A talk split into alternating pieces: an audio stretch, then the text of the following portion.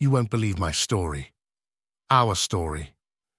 As I'm writing this, I know I should have more to leave behind. I should have a videotape or some sort of picture, but all I have is these words. It's been two days since I emerged from the woods. Me, Elijah, Riley, and Hayden grew up together. We went to college together, and we decided to go on a camping trip together. I'm the only one left. I would cry if I could feel anything but petrifying fear. I know she. it is coming for me. Every creak of the house, every rustle of the curtains, every dark corner makes me feel like my heart might beat out of my chest. I've locked every door, locked every window, and barricaded myself inside. My parents don't know I'm back, but I snuck into their house and left a note in my dad's safe in place of his gun. Maybe I should have said goodbye, but they would just think I was crazy, and it would put them in danger. The weight of his pistol is heavy in my hand, and the cold against my palm is almost calming. I haven't let go since I grabbed it. I'm sitting on the floor of my closet, against the wall furthest back, with my body facing the door. It's the only room in my house that is small enough for a lamp to keep every corner lit. I have nothing left to do but reminisce about those nights we spent out on the trail. I have no way to mourn, but to relive the experience over and over again, wondering how things could have been different. I haven't slept much over the past few days. Sometimes, when I look at my hands for a moment, they are still drenched in blood. When I blink, my hands have returned to normal, whatever that is now. The trip started off great. We had marked the perfect spot along the Appalachian Trail that we would hike to and camp at for a few days.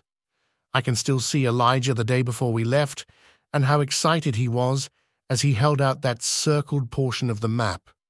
His tall, goofy frame towered over the rest of us, and his messy blonde hair always looked like he just rolled out of bed. It's not his fault. Nobody could have known that the legends held any truth to them. He loved legends and myths and was always pushing the rest of us to explore deeper. Riley and Hayden were indignant to the idea of the legend, but they were thrilled about the physical location. It was supposed to be along a rough trail, and the brothers were never ones to turn down a challenge. They grabbed me and Elijah by the neck, pulling us into a sort of huddle as our eyes followed the trail we would soon be walking.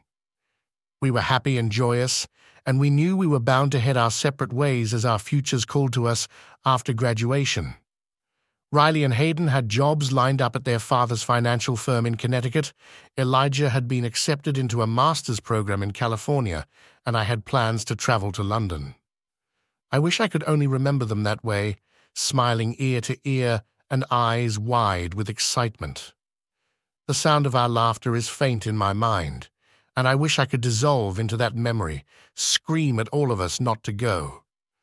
I feel myself lift my hand as if I could reach out to them, only for my mind to flood with flashes of Riley and Hayden, their neat brown hair crusted with blood, and the desperation in Riley's eyes as his brother's limp body was dragged into the forest.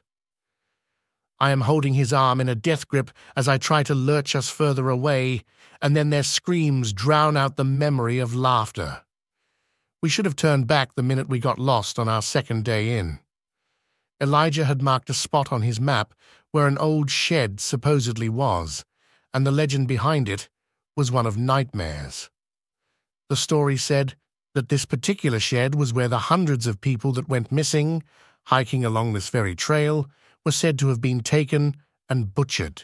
The myth said that they hadn't just gone missing, but had been targeted and taken by those who lived along this trail, the, the hungry, as they were called.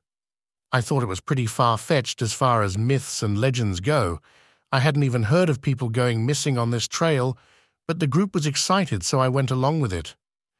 We had to depart from the main trail to make it to that spot on the map. The sun was already starting to set. I should have stopped us. I should have said we should wait and look in the morning. Instead, we just kept going. This was the moment it ended, before we even knew what had begun. When we finally made it down, there actually was a shed. Except it wasn't like a cabin or even like the garage-type shed that we had been picturing. It was just this small, four-by-four little hut with a few trees lumbering around it.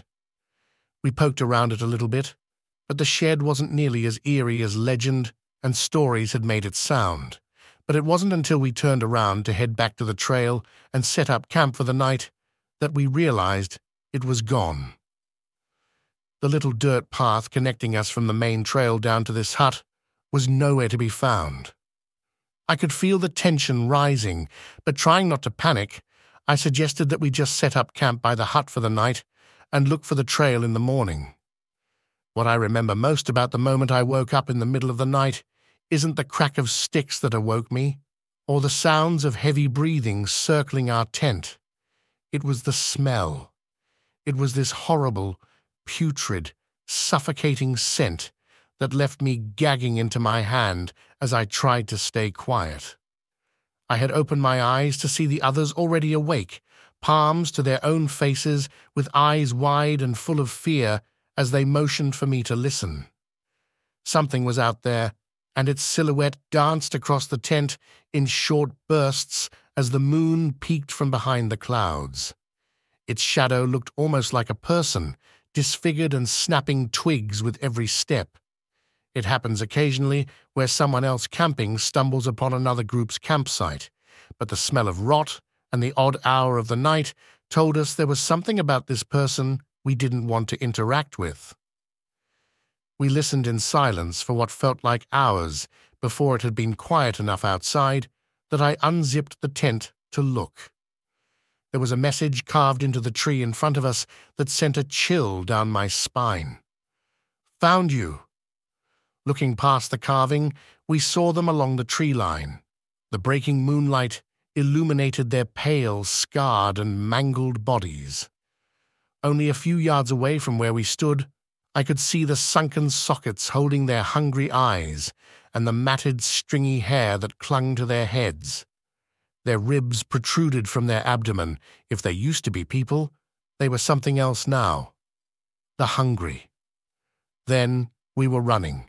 Branches whipped at our skin as we stumbled and propelled ourselves through the forest. I looked back as one leapt onto Hayden's back, sinking teeth into his shoulder, hearing the crack of his skull as he fell. I had grabbed Riley's arm, trying to drag him with me as I ran, but he ripped away from me, lunging for his brother. I didn't stop, not even when I heard his scream pierce the air. Elijah's footsteps stayed in rhythm with mine as we continued running, covering enough ground to get back to our cars. I was a few paces in front of him, busting through the tree line and running straight for my car. Keys in the ignition, I waited, locking eyes with him as he broke through. Before he could step off the curb, three bodies enveloped him, their teeth gleaming in the darkness as they dragged him away.